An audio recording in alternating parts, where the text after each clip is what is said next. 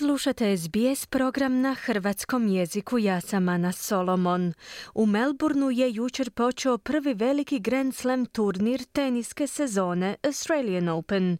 Ovo je prvi put da turnir počinje u nedjelju, a nekako je bilo uobičajeno u ponedjeljak te prva godina u kojoj će trajati jedan dan duže, ukupno 15 dana. Australian Open za naš program i ove godine prati Marijana Buljan, s kojom sam razgovarala malo prije početka našeg programa.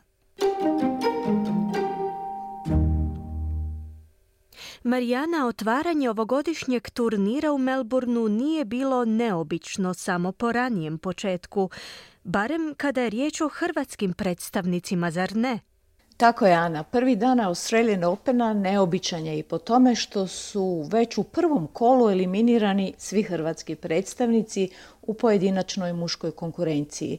I prije samog početka turnira zbog ozljede se, ozljede leđa iz natjecanja se povukao Borna Gojo.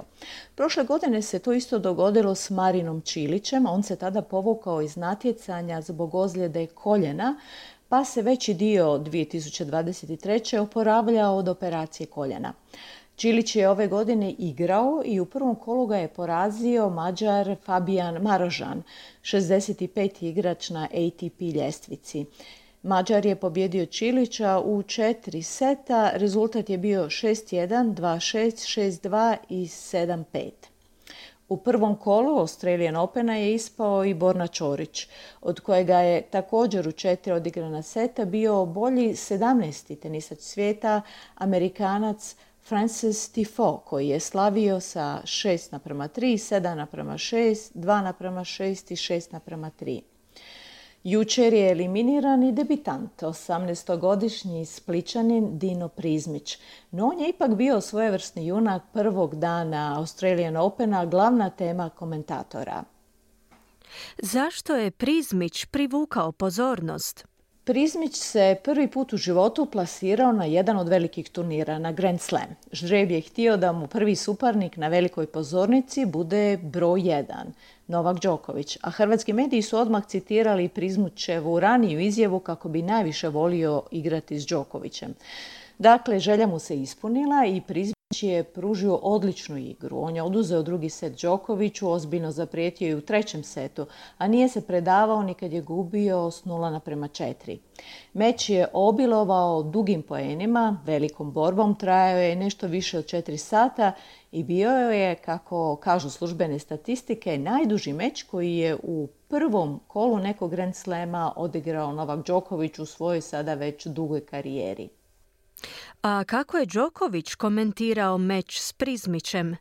Đoković je u intervju na terenu odmah nakon meča prvo primijetio da je Prizmić upola mlađi od njega. Đoković ima 36, a Prizmić 18 godina, ali bio je i pun pohvala.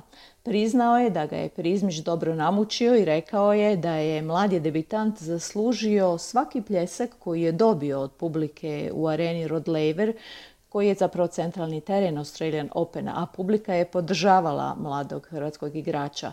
Pohvalio ga je i da koristi cijeli teren, da je mentalno vrlo čvrst, čak i rekao da bi u budućnosti volio biti u njegovom taboru, želeći tako reći da je pred Prizmićem velika karijera.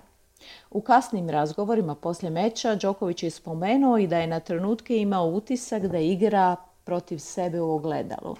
Nesumnjivo će ove pohvale značiti Dinu Prizmiću kao i ovacije s kojima ga je ispratila sinoć publika u Melbourneu. Što dalje možemo očekivati od hrvatskih predstavnika u Melbourneu? U igri su još tenesačice. Danas podne prva nastupa Dona Vekić protiv Ruskinje Pavljučenkove, a sutra Petra Matić igra protiv Zagrebčanke Ajle Tomljanović koja godinama igra kao Australka. Tu će biti i naši predstavnici u parovima, oni su uvijek zanimljivi i jako dobri. Prvi na teren izlazi Ivan Dodig u srijedu, njegov partner ove godine je Krajček.